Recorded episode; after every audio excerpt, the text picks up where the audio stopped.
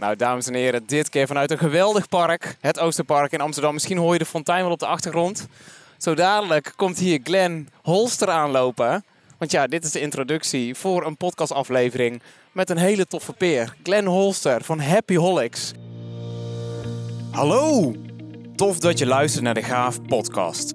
Mijn naam is Rudy van Beurden en in deze podcast interview ik collega's, sprekers en trainers op het snijvlak van de volgende drie thema's. Public speaking, personal development en poen en purpose. Waarom? Omdat ik erg benieuwd ben naar hun antwoorden op de hoofdvraag van deze podcast. Hoe fix je een gaaf leven? Dus, ben je ook benieuwd naar antwoorden op deze vraag?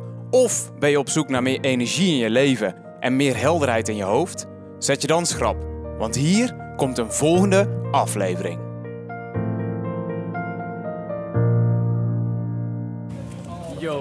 Hey. yo, yo. Durf je dat al aan of niet? Wat? Een high five, een hand. Dat lukt wel. Ja, dat lukt mij. Kijk, dit man, je hebt het gevonden. Goed Nee, om jou weer te zien. Ik woon hier om de hoek. Als dit man niet meer lukt. Zeg jij maar waar we naartoe lopen, Glenn. Ja, dit is jouw hometown, jouw eh, backyard, Dan- Oosterpark, Amsterdam. Dan lopen we zo. Tegen Ja. de klok in. is goed, gaan we doen. Mooi. Nou. En, en ondertussen eet ik chips. Ja, dat mag. Dat eh, is helemaal goed.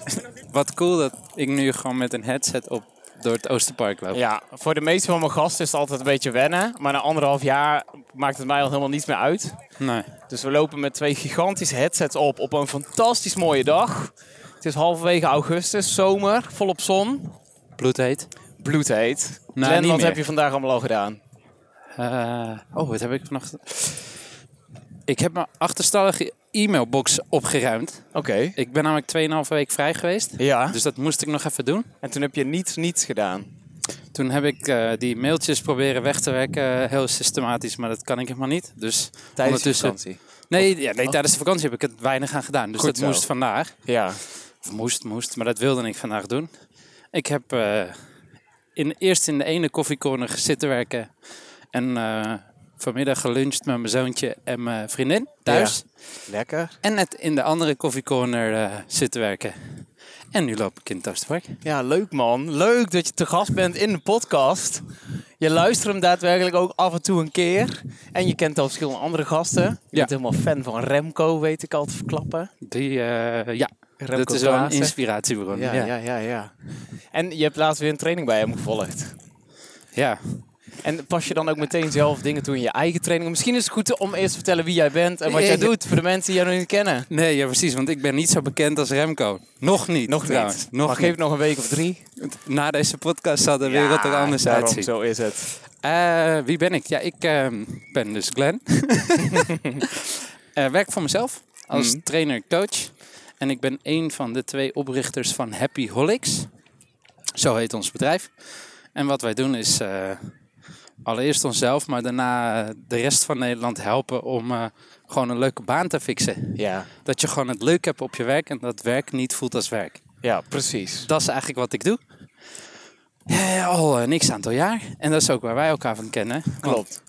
Wij zijn allebei onze trainerscarrière volgens mij begonnen bij NJR. Ja, ook al net als mijn vorige gast, Rick. Rick is daadwerkelijk mijn vorige gast Oh. geweest, ook in de podcast.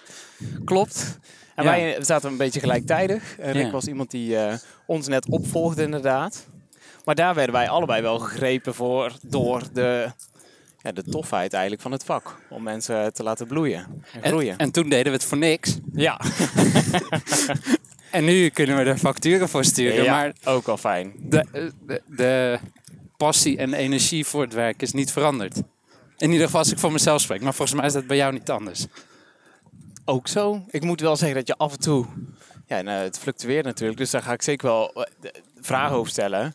Die je misschien wel kunt beantwoorden vanuit Happy Holics. Ehm, maar ja, vertel eerst maar hoe het met je eh, vergaan is. Want ik, ik was student en ik, ik kwam daar een beetje terecht. Maar jij werkte al volgens mij Ja. bij een heel serieus kantoor. Toch? Ik, ik werkte eh, bij Mazaar, een middelgroot accountantskantoor. Mhm.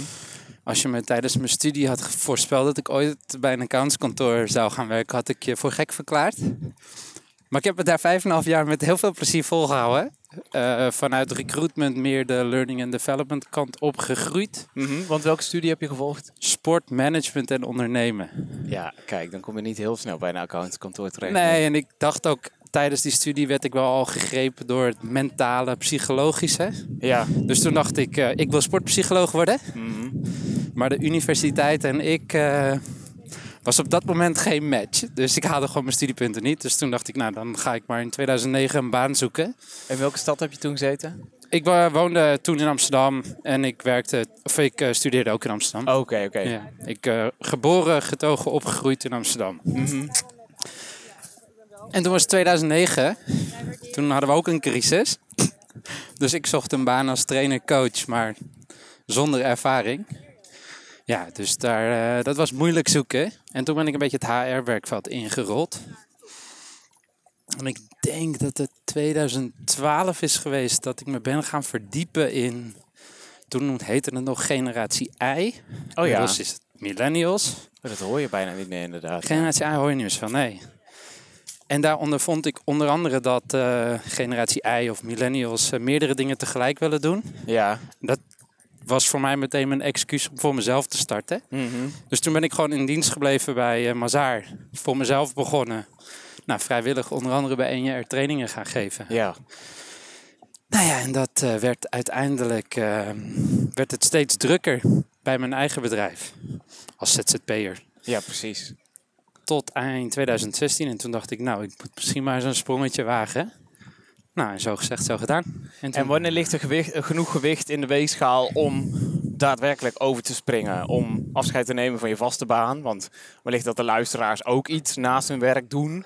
Waarvan ze misschien denken, ja, dit is leuk als hobby. Of waarvan ze hopen, dit kan wel iets meer worden. Maar hoe heb jij het aangepakt? Had je een bepaald eikmoment? Of was er een aha-moment dat je dacht, oké, nu is het tijd om te switchen? ik had van tevoren bedacht, dat doe ik als ik met mijn eigen bedrijf net zoveel verdien als dat ik in loondienst verdien. Oh ja, Ehm, maar ik, uiteindelijk kon ik niet zo lang wachten. Omdat het bij Mazaar mijn baan wat veranderde. En ik toch ook weer wat meer recruitmentwerk moest gaan doen. En dat ik zei, ja, maar dat wil ik niet. oké. Dus, en toen dacht ik, ja, weet je, ik geef trainingen in dat je moet doen waar je blij en gelukkig van wordt. Ja, Ja, practice what you preach. ja, ja, ja, ja. En toen dacht ik van, oké, ik, ik had eigenlijk voor mezelf uitgerekend van, oké, hoeveel maanden kan ik bij wijze van spreken zonder inkomen rondkomen? Want dat had je allemaal wel eh, geleerd van die collega's van je, die allemaal accountants waren, toch? precies, ja, dus dat, ja dat- dat denk ik wel. En ik heb ook hier en daar wel wat accountants om hulp gevraagd van, ik moet nu een boekhouding doen, hoe doe ik dat? Ja. Hebben jullie nog fiscale tips voor mij? Ja, heb je er daar een paar van of niet? Zeker. Oké. Nou ja, wat ik een hele mooie vond, is dat ik mijn, ehm, ik moest mijn leaseauto inleveren. Ja, Eh, en ik wilde wel een betrouwbare auto. Want Ja. het kan niet zo zijn dat je om de maand stilstaat. ja, En toen kwam ik er dus achter dat, eh, door een collega dat als je een youngtimer auto neemt, zeker. Ouder dan 15 ouder dan jaar. 15 jaar, dan eh, is dat fiscaal interessant Heel interessant, ja. als ondernemer. Dus dat heb ik ook toen de tijd gedaan. Maar mijn eh, lieftallige burgemeester eh, laat het niet meer toe dat er oude diesels in de stad rijden oh, vanaf november. Ja, Precies, wat ik ergens ook wel goed vind. Want, dus hij moet weg. dus hij is al weg. Oh ja, ja, vanaf afgelopen november, ja. Nee, nee, vanaf aankomende Oh, november. Maar ik dacht, laat ik maar vast eh, actie ondernemen. Ja, En ergens vond ik ook wel dat mijn oude diesel niet heel duurzaam en maatschappelijk verantwoord was. Dus ja, ja. ja. die is nu ingeruild voor een eh, hybride. Oké. Wat zuiniger, wat luxer. Oh, en het begint te waaien. Klopt, We ja. waaien het Oosterpark straks uit. Nee, dat denk ik niet. Maar Het zal meevallen. Het is, het is wel welkom, want het is eh, een warme dag. ja, het is een beetje een benauwde dag. Ja, dat klopt. Maar ja, dus, dus dat was er één. Ja, en, en voor de rest. Ik dacht dat ik ehm, commercieel gezien bezig zijn nooit leuk vond. Mhm. Tot ik erachter kwam hoe het past bij mij.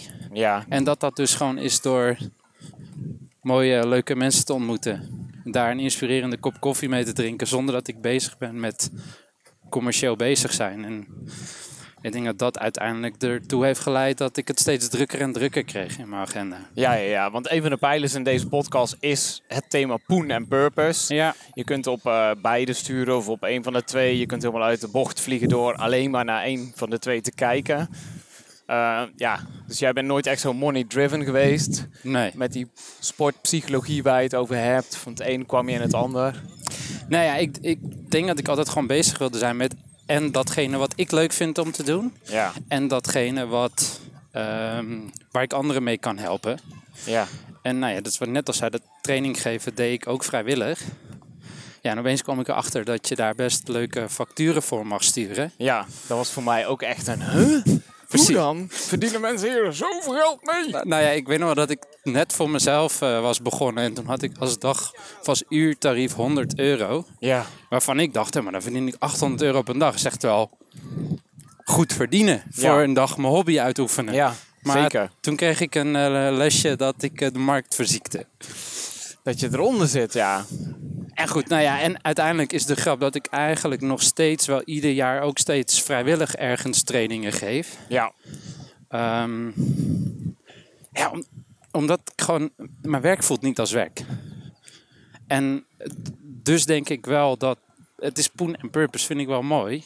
Het moet er allebei zijn. ja. Want als er nul poen is, kan je nog zo purpose-driven zijn. Maar dan wordt het aan het eind van de maand toch ingewikkeld om veel te kunnen geven aan anderen en veel te kunnen betekenen voor anderen. Ja, precies. Alleen als het alleen maar doorslijt naar poen en je betekent niks voor anderen, Ja. ja, dat is ook een beetje korte termijn gefocust. ja, en een heel hol bestaan kun je dan ook hebben, hè? Van de ene nieuwe auto naar de volgende. Nou ja, ja, is ja. zo'n sportbox of niet, die eh, open kan en waar allemaal attributen in zitten, of niet? Ja, volgens mij worden hier ook wel eh, kickbox, kickboxlessen Ja, en dat soort dingen gegeven. Ik ken een gast die dat eh, mede geïnitieerd heeft. Ja, het is Heel vet. eh, Sowieso veel mensen die hier buiten op de been zijn en eh, lekker van het buiten genieten. ja, Mooi park, eh, man. Ik ben hier al heel lang niet meer geweest. nou ja, Maar ik, het is eh, echt eh, lekker.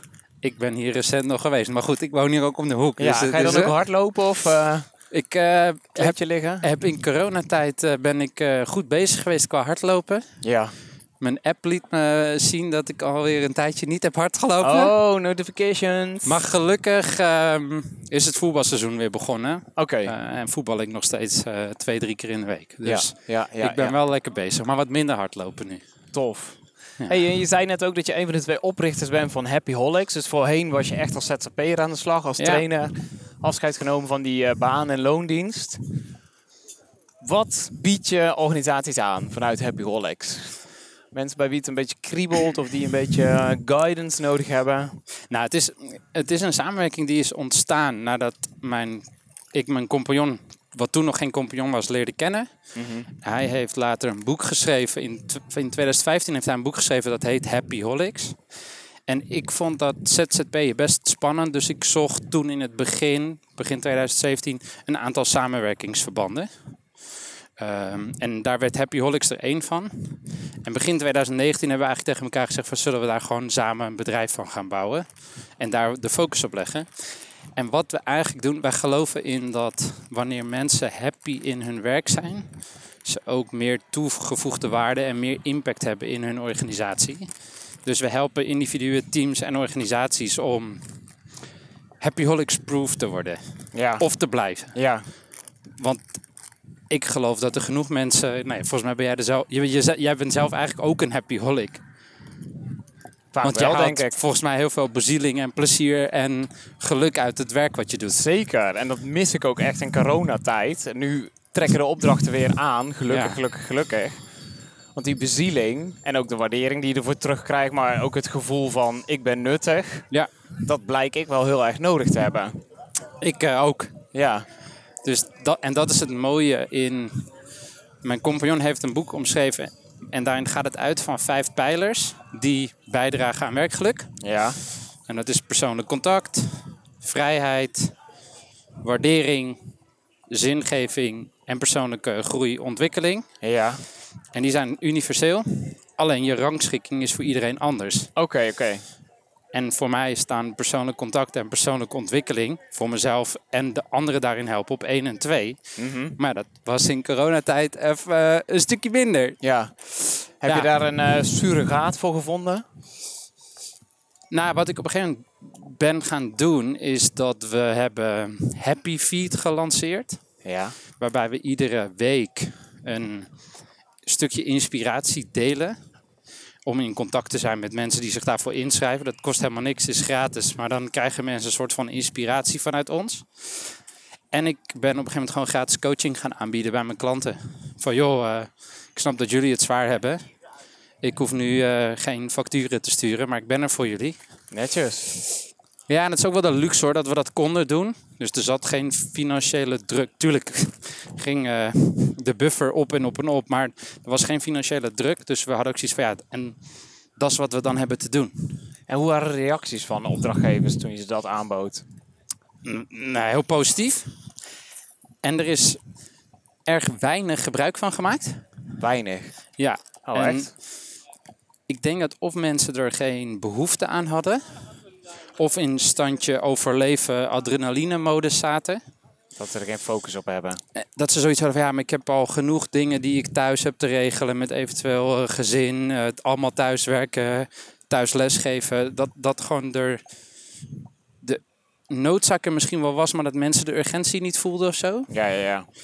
Alleen nu merk je dus dat ook die klanten zoiets hebben van ja, we willen weer training, coaching afnemen. En dan heb je een soort van, en dat is nooit de bedoeling geweest, maar iets van credits opgebouwd. Ja, fijn. Ehm, Zo op dat bankje gaan crashen daar. ik vind het helemaal goed. Jij bent eh, Uitzicht op de fontein hier. de Wat chill is het hier, joh. Echt fijn om, om weer op pad te zijn en even in een andere stad ook. Het is leuk, want Ik heb dat Eindhoven nou wel gezien eh, op mijn fiets maandenlang. ik denk dat dat dus... Door jou ga ik nu ook weer anders naar het Oosterpark kijken. Oh ja? Want wat jij dus in Eindhoven hebt, heb ik hier. Dat ik denk, ja, weet je hoe vaak ik hier doorheen loop en fiets en wandel. Ja, het is gewoon een rondje. Maar jij zegt, ja, weet, nee, ja, dus eh, Ik vind het mooi om te zien dat het zo goed gebruikt wordt en op zoveel verschillende manieren. Ja. Er komt hier een gast voorbij op zijn skateboard bijvoorbeeld. Er zijn mensen aan het hardlopen. Er zijn mensen die lang uit op een kleedje in de zon zitten. Er zit daar iemand met zijn laptop te werken. Precies, even flex werken. En dan ga ik wel even aan deze kant van je zitten. Dan komt Dat het is- goed uit met de snoeren en draden. Ja. Hartstikke idee. Het is wel grappig dat je dat net al zei. Dat je je in het begin misschien nog een beetje bezwaard voelt. Of een beetje dat je denkt, wat loop ik er gek bij met een koptelefoon op. Maar dat duurde denk ik 30 seconden. Ja. Ik kan me niet eens meer reproduceren welk rondje we hebben gelopen. Maar volgens mij is dat een goed Zo'n teken. half acht jaar precies. En die grote dikke headphones, die zoomt de rest van de stad ook een beetje uit. Hè? Ja. Dat we echt in ons eigen kokonnetje zitten. Terwijl we helemaal out en about helemaal gezien kunnen worden. hey, dat is wel heel fijn. En wat heb, wat heb je nog meer gedaan in coronatijd? Want het is wel een goede move om die coaching aan te bieden, maar dat Nou, ik- vulde je agenda dus nog niet. Nee, helemaal. en ik heb er ook wel van, zeker de eerste acht weken van genoten dat het gewoon even rustig was. Ja, ik ook. En weet je, zoals een dag als vandaag. Mijn vriendin is dan vrij en die is dan de hele dag met de kleine. Dan hebben we ook wel tegen elkaar gezegd van laten we ook na corona, of ja, het is, nee, het is nog niet na corona, maar anyway, na de heftige piek van corona, dat proberen vast te houden. Eh, en dan is het gewoon heel chill dat je dus nu gewoon weer op een werkdag samen luncht. Ja. Dus dat hebben we ook wel veel gedaan. Dat zij de ochtend werkte, we samen lunchten en ik de middag werkte. Dus er zijn ook wel dingen die we vasthouden. Mhm. Ik heb een aantal ehm, leuke routines gestart. Koud douchen bijvoorbeeld. Echt? En dat doe ik nog steeds. Inmiddels ben ik al, ik doe het nu al een maand of vier, vijf, waardoor ik er naar uitkijk soms. Dus ik werd vanochtend een soort van blij, oh, weer even koud douchen. S ochtends. Ja, of wanneer ik onder de douche sta, het maakt niet zoveel uit. En hoe lang duurt het koude water dan? Ik, meestal zet ik hem gewoon aan en er meteen onder. Wat meteen koud. Gewoon met aanzetten meteen eronder, dan is die douche koud. Dan wordt die warmer. En dan op het eind nog eh 30 seconden of zo. Ja, ja. Oké, nou nu in de zomertijd dat misschien wel te doen, maar... Ben je een Winter zomer- ook. of een wintermens? Ehm, ja, het meest gelukkig maak je mij op een snowboard. Ja, toch wel Dus ik denk dan toch een wintermens ben. Oh ja? Ja, ja nee. ik heb ook een paar vrienden die kijken nu al uit naar de winter en denk hou op, hou op. Als je het over die kou hebt, die slapen ook met het slaapkamerraam open als het zo ijzend koud is. Echt hou op, hou op. Ja, ik zou dat ook wel willen, maar mijn vriendin wil dat niet. En dan, eh, Schrikkelijk. In zo'n ijskoud bed zeg, godverdamme, duurt drie uur voordat het enigszins warm is. Ik wil dat niet hoor. Nee, doe mij maar gewoon niet warm. En dan zijn er gewoon een paar van die bloedhete nachten. Die zul je hier ook wel gehad hebben met een gaar ventilatortje misschien. Om nog enigszins iets van die 38 graden je kamer uit te drijven. Maar ja, so be it dan maar, denk ik. nou ja, de zomer heb ik veel op het strand eh, vertoefd. Ja, Want ik heb natuurlijk zo'n huisje op ja het strand. vertel daar eens over. Is dat ook iets helemaal nieuws? Of, heb nee, dat, al is nu jaar? een paar jaar. Dus dat is een kampeervereniging op het strand van Zandvoort. Ja, En daar zijn we, eh, nou ja, dan moet je ingeschreven staan en dan word je inge... Nee, ja, na, nadat je lang genoeg donateur bent, kan je ingeschreven worden. maar dat is mega populair, denk ik.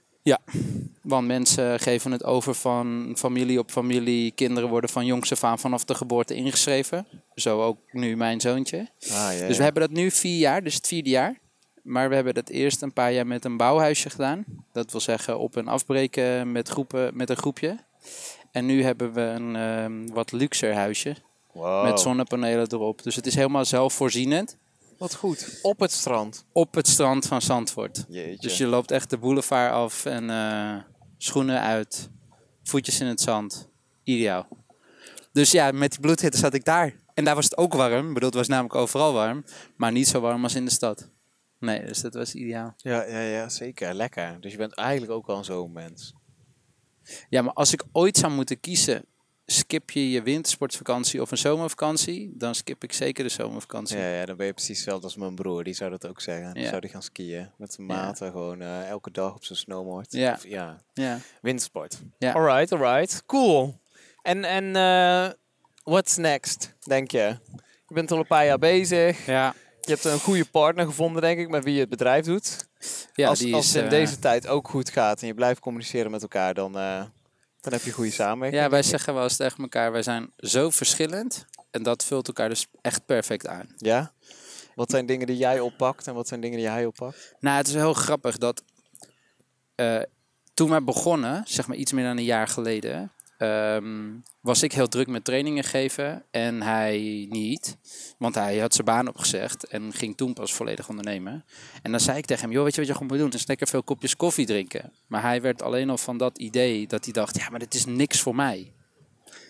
Ehm, en de grap is dat hij zich toen af en toe afvroeg van, ja, weet je, hoe kan ik nou net zoveel bijdragen als Glenn? Want die staat maar trainingen te doen en trainingen te geven. En in de afgelopen maanden is dat patroon omgedraaid. Dus we hebben een nieuwe website gelanceerd. Daar heeft hij nagenoeg alles voor gedaan. We zijn nu meer bezig met blogschrijven. En daar is hij veel beter in dan ik. Hij heeft ook een boek geschreven, en ik niet. Ja, ja, ja. Ehm, Dus echt content maken ook. content maken. Eh, we zijn bezig met een online programma ontwikkelen. En het, de, als het aan hem ligt, had het er al geweest. Alleen ik vind dat ingewikkeld met een laptop werken. In, niet in, niet, ik ben niet een digibeet, maar ik, het kost zo energie. Ja, precies. Ja, ik, heb, ja, ja. ik kan op internet. En, eh, nee, het kost mij energie. Ja. Ik moet het samen met mensen doen. En nou ja, wat ik net al zei, is dat persoonlijk contact en persoonlijke ontwikkeling zijn mijn twee hoogste pijlers van de vijf. Ja. En bij hem zijn dat vrijheid en zingeving. Oké. Dus ook in alles is het complementair. Eh, en dat vult elkaar heel goed aan. Ehm, want hij is wat meer de, de bedenker, de conceptuele persoon. En ik ben gewoon degene die in contact moet zijn met mensen. Ja, gaan, gaan, gaan doen. Ja. En hij is dus de afgelopen maanden helemaal kwispelend, zou Remco zeggen, in zijn energie door het werkende leven gegaan. En bij mij kostte het energie. Ja, Omdat ik dat persoonlijk contact en die persoonlijke Ja, ontwikkeling dat is een soort van brandstof voor je.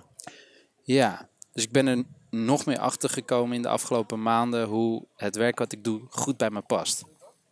En dat dat eh, gelukkig nu weer wat aantrekt. Ja. Ja. En zie je, zie je het weer helemaal teruggaan naar hoe het was? Januari, februari van dit jaar? Of denk je dat er echt significant dingen gaan veranderen in het trainersveld? Zeker. Ik denk dat het meer een mix gaat worden van offline en online. Ja, ik geloof hybride sessies, Ja, trainingen. weet je, ik, er kan zoveel meer in online dan dat we voor eh 13 maart dachten. Ja, Eh, en je merkt ook, merk ik in ieder geval wel bij klanten, dat er een sterke behoefte is om wel elkaar weer te zien. ja, In teams, in training, en, ehm, maar dat dat meer in hybride vorm gaat. Ehm, en misschien nog wel meer aandacht en focus gewoon voor echt de persoonlijke ontwikkelkant. Hoe ga je nou om met deze hele situatie eh à la corona? Mm. Ik denk dat er, dat er misschien wel meer behoefte nu is aan persoonlijke groei en ontwikkeling dan eh, voor corona. Ja. Ja. Wat, wat versta jij zelf onder persoonlijke groei? Hoe zou je dat duiden? Ja, ik, voor mij is dat erachter komen. Wie ben ik, wat kan ik en wat wil ik? Dus wie ben ik gaat heel erg over hoe steek ik in elkaar. Eh, wat zijn mijn. Ik doe veel met persoonlijkheidsvoorkeuren, dus dat helpt daarin. Maar ook welke dingen heb je nou vanuit je opvoeding en je systeem van herkomst, eh, vanuit je familiesysteem meegekregen, wat maakt wie jij bent? Nou, dan het setje, wat kan ik, waar ben ik nou goed in? En dan als derde aspect, wat wil ik? Wat wil ik nou doen in het leven, in het werkende leven? En volgens mij, als je die drie met elkaar een beetje op een lijn krijgt, Ja. voor zeg 80% van je dag, Ja. werkweek, dan heb je dus een leuk werkend leven. Ja. Dan maakt het dus misschien ook wel helemaal niet uit hoeveel poen je ervoor krijgt. Ehm, want dan geeft de werkdag meer energie dan dat het kost. Ja, En, precies. Dat is gewoon fijn als je dat voor elkaar hebt. en op die drie terreinen werken, dat is volgens mij ehm, En dat impliceert dus dat als de buitenwereld verandert, dat je ook adaptief moet zijn om daarbij aan te kunnen sluiten. Ja, ik vind daarin Ali B wel een heel fascinerend voorbeeld. Ja? Hoe hij, eh, een groot deel van zijn werk is gewoon rappen. Maar als je kijkt wat hij nog meer heeft gedaan door Ja. middel van persoonlijke groei en ontwikkeling en hoe hij nu een eigen platform lanceert, dan denk ik, ja, dat is wel knap. Ja, zeker. Dat je dus zo dicht bij je eigen kern bent, wat je graag wilt doen en bereiken in het leven, dat dus een crisis niet uitmaakt, maar dat je op een andere manier dat dus kan blijven doen. Ja. Ja. Ja, ik denk dat dat, ja, dan kan je er dus heel adaptief eh, op inspelen op het moment dat de wereld om je heen verandert. Heb je, heb je misschien, en nu zet ik je misschien helemaal voor het blok of niet, een werkvorm die je ter plekke nu, dan wel op de luisteraars of dan wel op mij, kunt lanceren? Of Wat voor werkvorm? Ja, die te maken heeft zo met persoonlijke ontwikkeling of qua- qua een prikkel of eh, Wa- Wat in deze, in een van die categorieën, wie ben ik, wat wil ik, wat kan ik? de vraag die ik ooit van een van mijn beste vrienden heb gehad, gewoon onder het genot van een biertje, die uiteindelijk de meeste impact heeft gehad in de keuzes die ik heb gemaakt. En hij vroeg mij namelijk, wat zou je doen met 5 miljoen? Amsterdam is op het terras. ja, Een precies. lekkere fluit Heineken erbij. Ja, Zeker hier hierachter. Beukenplein. Hier, dat zie ik echt vlak achter. Ik weet nog precies waar ik Oh, zat. Wat zou je doen met 5 miljoen? Ja. Dus wat zou jij doen met 5 miljoen? Nou, als ik heel eerlijk ben, zou ik toch allereerst toch wel samen met Roel een heel mooi huis kopen. We zijn af en toe wel een beetje op de house hunt. Maar dan zou ik wel echt een heel mooi huis kopen, denk ik. Ehm, een deel daarvan ook wel slim investeren, denk ik. Zo ben ik dan ook wel weer opgegroeid. Misschien nog een mooie reis maken. Ik zou het zeker niet allemaal in één keer verbrassen.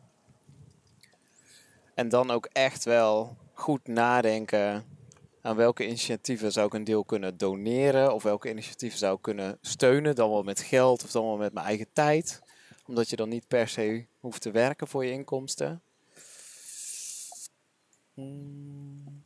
En heel misschien zou ik daar ook wel verslaglegging over willen doen. Of ik dat nou vrijgeef aan andere mensen of niet. Maar je hoort zo vaak van mensen die opeens een grote som geld verdienen. Dat het gewoon helemaal misgaat.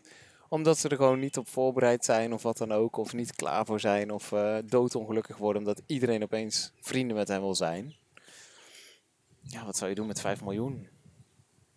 Allereerst wel verhuizen. Zo plat is het wel, denk ik. Waarom zou je willen verhuizen? Ja, omdat ik gewoon altijd als droom van het creëren van een droomhuis. Gewoon, het hoeft niet per se heel groot te zijn of over de top, maar ik was tien toen ik wist dat ik architect zou willen worden. Ik heb bouwkunde gestudeerd. Ik ben als jong mannetje al schets aan het maken. Ik heb nog steeds posters ergens op de zolder liggen. Die zijn dus nu al twintig jaar oud. Die ik op schaal met potlood en liniaal heb getekend van de indeling van het huis, de garage en de tuin. Gewoon omdat ik het zo leuk vond om te bouwen. Om Wat te houdt je tegen om daar weer mee aan de slag te gaan? Ja, Dat was zijn tweede vraag namelijk ook aan mij. Wat houd je tegen om? Maar Ehm, Los van de 5 miljoen. Dus Ja, die precies. snap ik wel, maar... De poen inderdaad, de hypotheekdingen. Soms iets sneller. Ja, de vastgoedmarkt. Ik weet niet, de huizenmarkt, hoe die op dit moment is. Dat is een beetje het feit dat je, dat je echt veel te veel misschien wel betaalt voor iets. Ehm, ja, een hele goede vraag. Want je, je kunt het gewoon doen. Ik zou wel echt een kluswoning... eh, En ik moet ook wel zeggen dat we nu ontzettend fijn wonen. Een heel fijn, compact, zonnig, lekker huisje op een super locatie. Overal lekker dichtbij. Infrastructuur en alles. Dus eh, je moet er ook wel enigszins op vooruit gaan. Als je gaat verhuizen. Dat je niet van de regen en de druk komt. Dus dat is een beetje Hm. loss aversion. Of hoe noem je dat? Bang om iets eh, te Ja. verliezen. Ja? Heb je nog een derde vraag? Nee. Oké, dat was... nou ja, nee, het is wat wel zou je doen met interessant. 5 miljoen is en wat houd je tegen? Nee, kijk, dus wat ik vaak, eh, want ik heb deze vraag natuurlijk wel vaker aan mensen eh, eh, gesteld. En je hoort heel veel materiële dingen Ja, die ik snap. ja.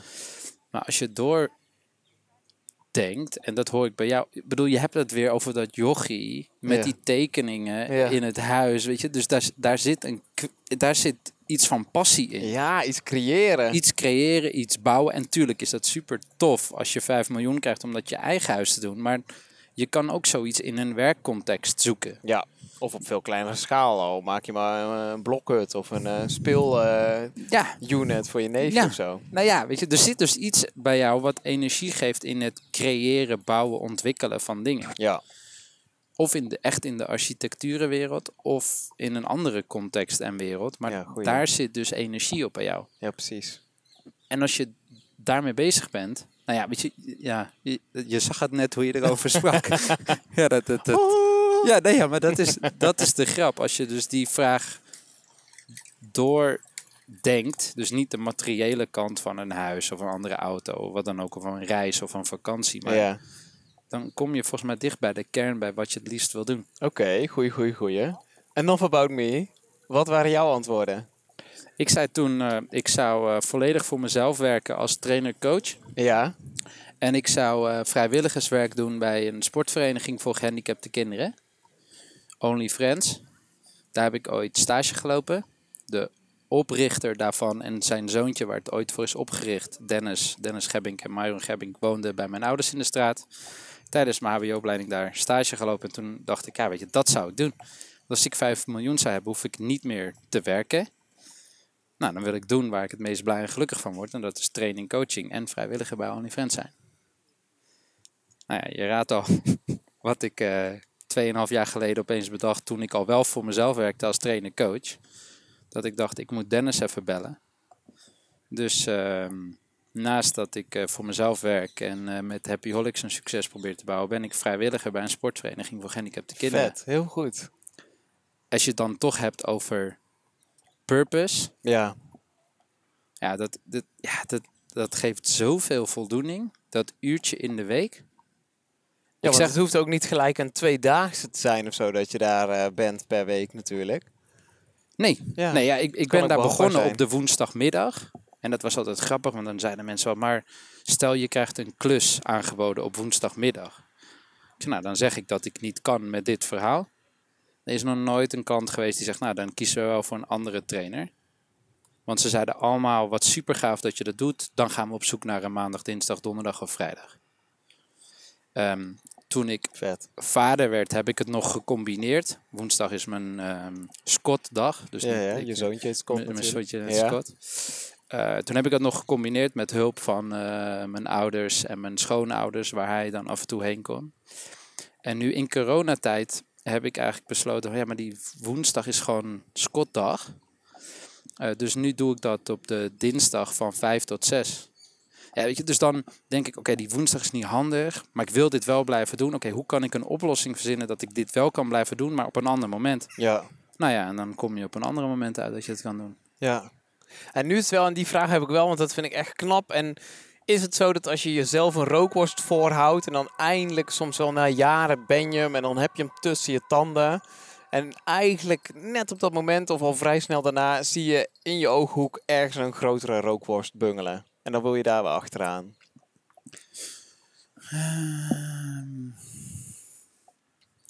Nee, i- ik heb juist af en toe een soort van onrust dat ik denk, ja, maar wat wil ik nu nog meer bereiken?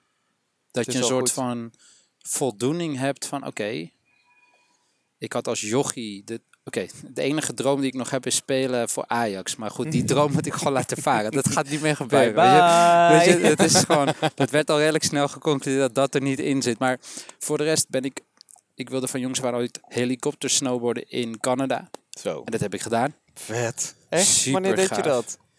In 2017 heb ik dat samen met mijn vriendinnetje gedaan. Holy Super shit. gaaf.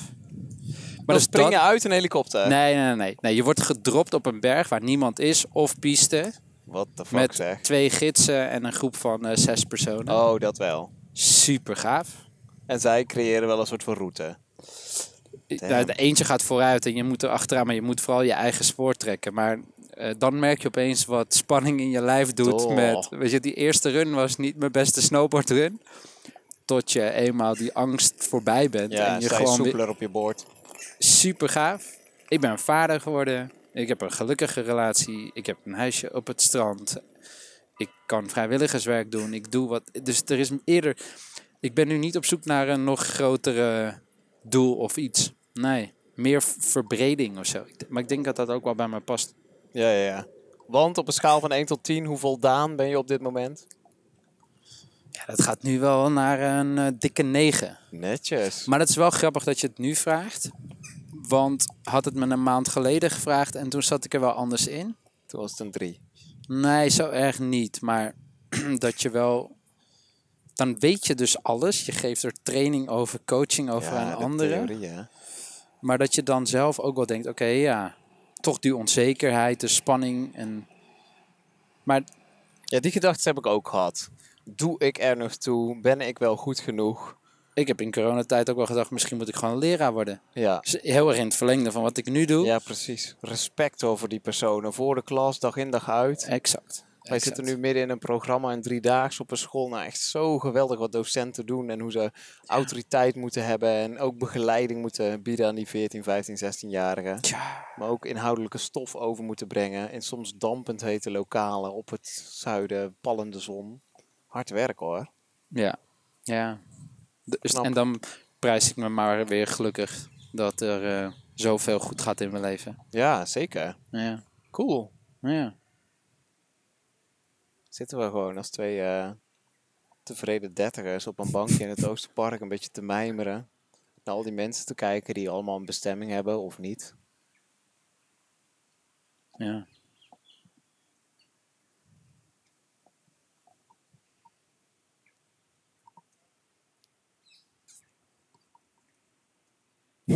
Soms worden we wel raar aangekeken, hè? Net kwam een hele blije jongen voorbij. Volgens mij had hij wel het een en ander achter zijn kiezen op zijn fiets. Die Op keek die wel heel gelukkig. Ja, Met precies. die groep. Ja. Volgens mij was het een groep toeristen. Nou, wat Ja. doet een groep toeristen in Amsterdam? Fietsen door het Oosterpark. Dat is in ieder geval wat we zagen. Maar misschien ook nog wel wat meer dan dat. Ja, ja, ja, zeker wel, ja. Maar dat is wel grappig, hè? Dat is zo'n patroon wat ik van vroeger ken. Wat zouden mensen misschien mogelijk wel niet van me kunnen vinden? En dat je je dan zo kan belemmeren in... Ah, dan ga ik toch niet met, met een koptelefoon in het park zitten? Mm. En ik zeg niet dat dat patroon er nooit meer is. Ik denk ook niet dat ik er voor de rest van mijn leven volledig van afkom. Maar dat ik wel wat meer denk, ja, mensen vinden toch wel wat. Ja.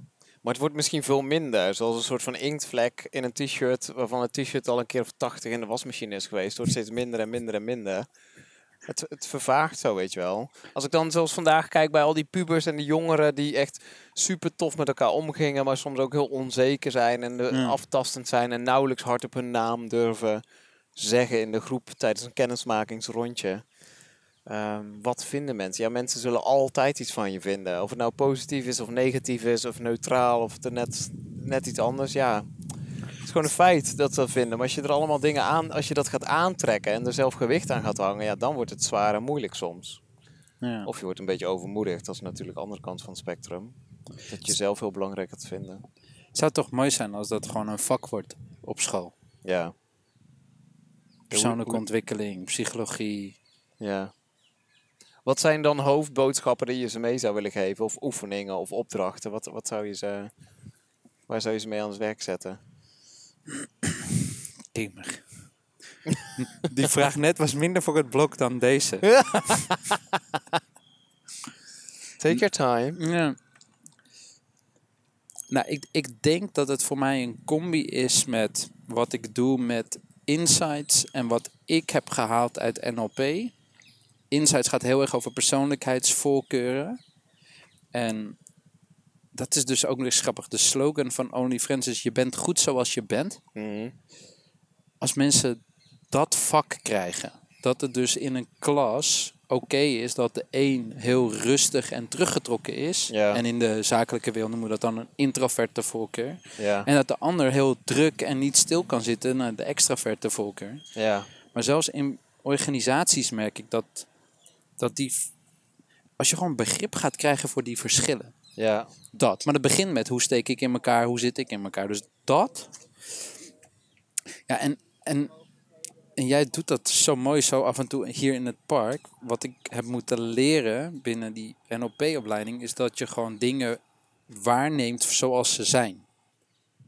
En niet allemaal interpretaties of ideeën of dingen eraan koppelt die mogelijk zo zou kunnen zijn. Ja, ja, dus in plaats van het is bloedheet vandaag, zeg je het is 27 graden. Ja, nou ja, en is ook weer grappig. Ik kan, kon vroeger wel eens boos worden om het feit dat het regende. Dan fietste je door de stad en dan werd je helemaal zeiknat en dat was dan kut of kloot of irritant. Maar dan werd je echt boos. Dan kon, dan kon ik me dus mijn humeur door laten verpesten. Ja. En dan denk ik, ja, weet je, later dacht ik ja, maar het is maar regen, het is maar water, je droogt gewoon weer op. Maar dat- neem het gewoon zoals het is. Ja. Zonder je humeur te laten verpesten door dingen waar je geen invloed op hebt. Ja. Zoals het weer. Ja. Ja, dat is denk ik wel... Maar eh, tegelijkertijd zou je dat ook van die emotie en dat humeur kunnen zeggen. Ik mag boos zijn. Weet je, wat, dat is wel de ultieme advocaat van de duivelvraag eh, in Ja. het kader van Happy Holics. Ja. Ja. Daar mogen mensen tegen een burn-out aan leunen. En dan mogen mensen een dikke sick krijgen van hun werk. En dan mogen mensen hun eh, werk vernaaien of manipuleren of eh, de baas vervloeken. Dat mag, of niet? Of, hoe- of hoe denk je daarover? Want soms, kijk, met Ja, coaching, coaching en happy, happy, happy. En met positiveren en positieve energie. Echt, we Ja. zitten in een vergelijkbaar schuitje. Maar ja, daar kun je ook van alles van vinden natuurlijk. Hoeft Nee, niet ja, altijd. eens. Dus, dus dat mag altijd. er ook zijn. Eh, en ik geloof wel in het feit dat je dan zelf invloed hebt uit te oefenen om het beter te maken. Dus als je loopt te zeiken op je baas of je Ja. leidinggevende, ja, eh, nou dan mag. Dan mag je thuis overkomen en over vloeken, over tieren en je eh, weet ik veel wat allemaal aanhangen.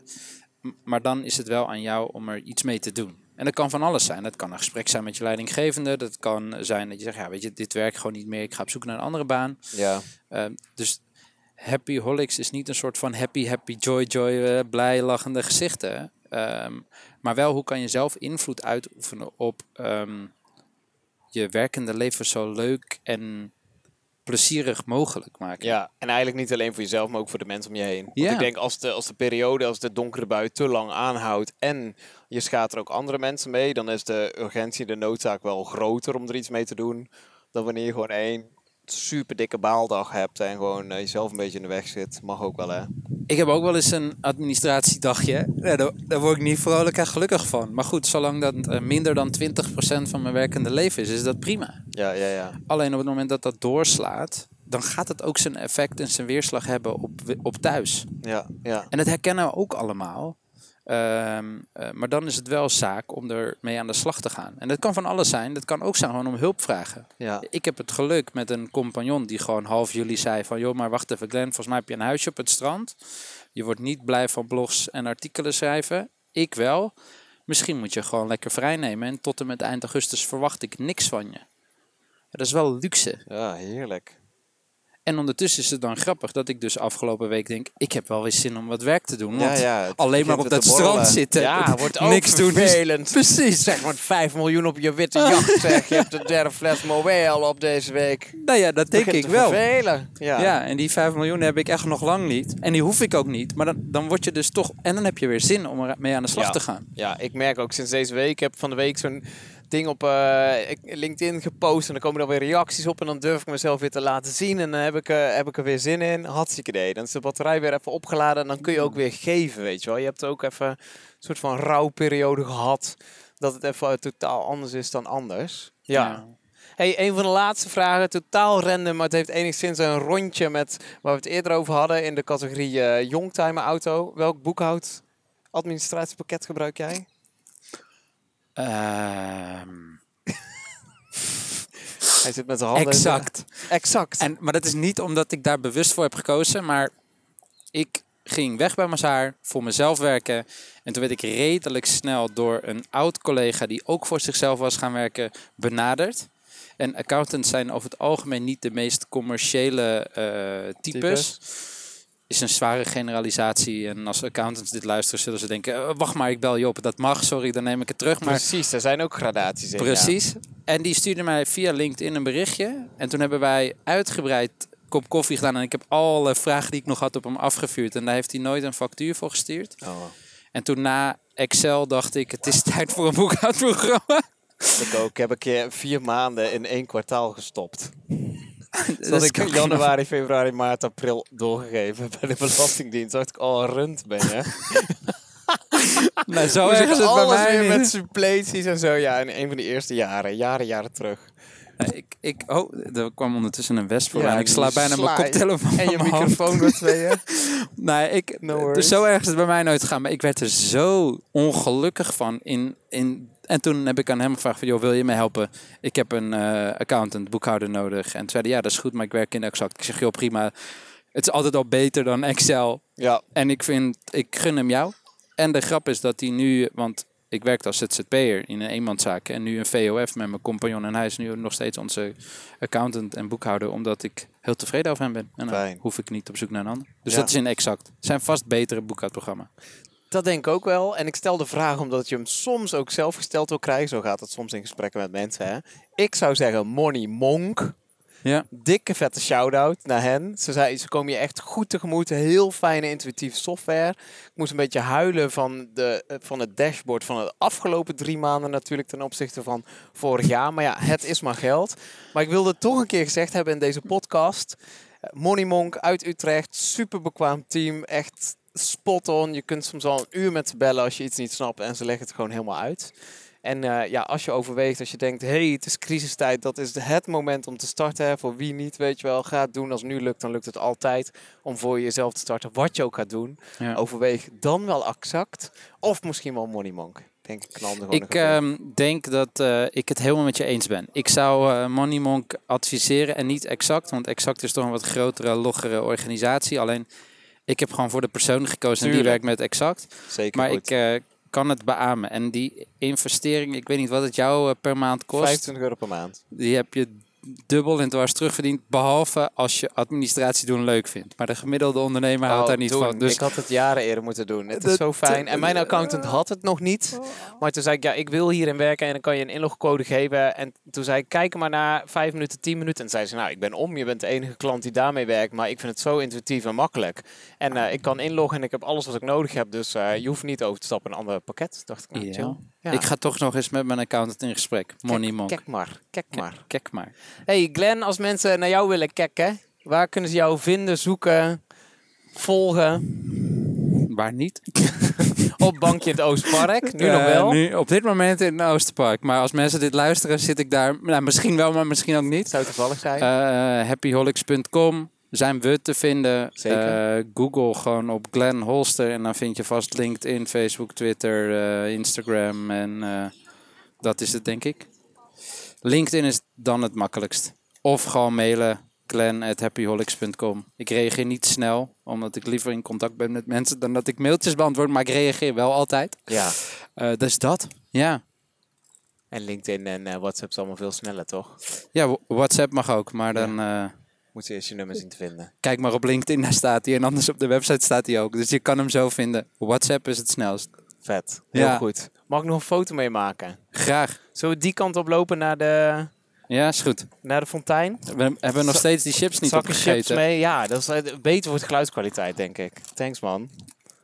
Nou, we hebben alles. Heel goed. Vet, Ik- man. Wat cool dat, we, dat je dit doet. Het is maar een klein rondje, want deze jongen komt al voor de vierde of vijfde keer langs, denk ik. Ja, maar hij is wel actiever en beter bezig dan mij. Hij is, eh, hij is al een tijdje aan het rennen, zo te zien, ja. Ja.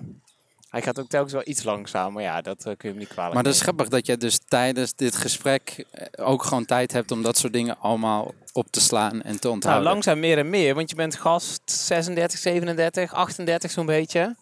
En Janneke, die toevallig ook eh, nu in het Oosterpark is, weet ik. Die was mijn allereerste gast in maart 2019. En haar ging ik toen ophalen met mijn auto, met de headset op, op het station van Den Bosch. En toen heb ik ter plekke live op de band gewoon bijna iemand aangereden op het zebrapad. Oh, niet. Janneke kon nog op tijd roepen, stop! En toen is die vrouw bespaard gebleven. Ja, maar nu, Ja. ja. ja. Dus het is grappig dat je het inmiddels al zoveel hebt gedaan dat je er zoveel handiger, bekwamer in bent dat jij gewoon tijd hebt om allemaal andere dingen te doen. Ja, en ik stel af en toe korte vragen en laat ik jou de antwoorden geven natuurlijk. Ja. Nee, nee, dat is grappig, want ik heb dus. eh, Maar dat, voor mij was dit de eerste keer. Tuurlijk, ja, nee, leuk dus ik, ik ben gewoon vol in gesprek, maar helemaal niet meer bewust geweest van dat ik in het Oosterpark was en dat er allemaal mensen kwamen. Maar jij hebt gewoon mensen kunnen tellen hoeveel rondjes ze hebben hardgelopen. Dat vind ik knap. Ja, nou ja, misschien zat ik er net een rondje naast, maar Nou ja, who knows. ik had hem helemaal niet gezien. Als, als jij zegt van dit was de eerste rondje, had ik je ook geloofd. Oh ja, Ja. ja. Maar ja, jij kijkt vooral naar de vrouwen die voorbij komen, denk ik. Dit is natuurlijk. Maar er zullen ook vrouwen geweest zijn die ik niet heb gezien. Oh, oké, oké. Ja, jij, dat is natuurlijk ook weer waar bij jou. Jij, dat is wel een verschil waarschijnlijk. Dat als jij hier kijkt, om je heen kijkt, dat jij meer mannen ziet en ik meer vrouwen. Misschien. Dat zouden we eigenlijk eens een onderzoek naar moeten doen. Dat je moet turven of zo. Dat je een schatting moet maken van hoeveel mannen heb je gezien, hoeveel vrouwen heb je gezien. Ja. En dat ik dan zeg 80 mannen en 3 vrouwen. En, En dat jij dan zegt eh, 134 vrouwen en eh 6 mannen. Ja. Zullen we daar voor de fontein even posen? Wie- Ja, ja, ja, jij bent de baas. Nee, we doen Ik het ben samen, kerel. We doen Ik- het samen. Dan gaan we lekker voor de fontein staan. Dan hebben we het zonnetje mooi op ons bolleken. En dan hebben we de headset nog op. En dan uh, then it's a wrap. Ik eh, ben eh, te gast, dus als jij zegt daar, eh, is dat helemaal goed. We moeten eerst... Pas op voor de scootmobiel. Hallo. Hallo. voor van onze sokken gereden. Met draad en al. Het is Maar, eh, grappig dat... Ik, eh, ik dacht nog net aan Rutger Bregman. ja. Die zei dat als je nog nooit belazerd bent, dan eh, geef je te weinig vertrouwen. Maar de grap is dat ik net vol, zonder erbij stil te staan, mijn laptoptas daar neer heb gelegd in het Oosterpark. Maar dat die er drie kwartier of een uur later gewoon nog steeds ligt. Maar je Dus, dacht er wel bij na, toch? En we Ja, vroegen wel maar- die anderen, die letten daar een beetje bij op. ja, let een beetje erbij op. Want, dus ik zie nu niemand in een straal van vijf meter van die laptoptas. Maar de meeste mensen deugen, Tien zeggen ze dan. Ja, heb je dat boek gelezen of niet? Zeker, aanraden. Hey jij daar, zit je met een vraag of heb je een suggestie voor hoe deze podcast nog gaver kan worden? Of misschien ken je wel iemand die ik echt, echt, echt moet interviewen? Stuur me dan een mailtje via podcast.gaaf.eu. Oh, maar dit lijkt me zo hilarisch om terug te luisteren. Nou, dat gaat gebeuren binnenkort. Ja, nee, precies. Maar ook gewoon dat mensen... Het voelde gewoon alsof we gewoon een eh, day in the park hadden. Ja, En dat ik... dat moet ik eh, ook veel vaker doen. Ik merk aan mezelf Ja. ook dat ik echt veel te veel vaak productieve dingen wil doen. Terwijl je gewoon zo aan het praten met lummelen bent. En soms met een hoofdtelefoon op, dan is het weer net iets anders dan... eh, wanneer je echt gewoon helemaal los bent natuurlijk.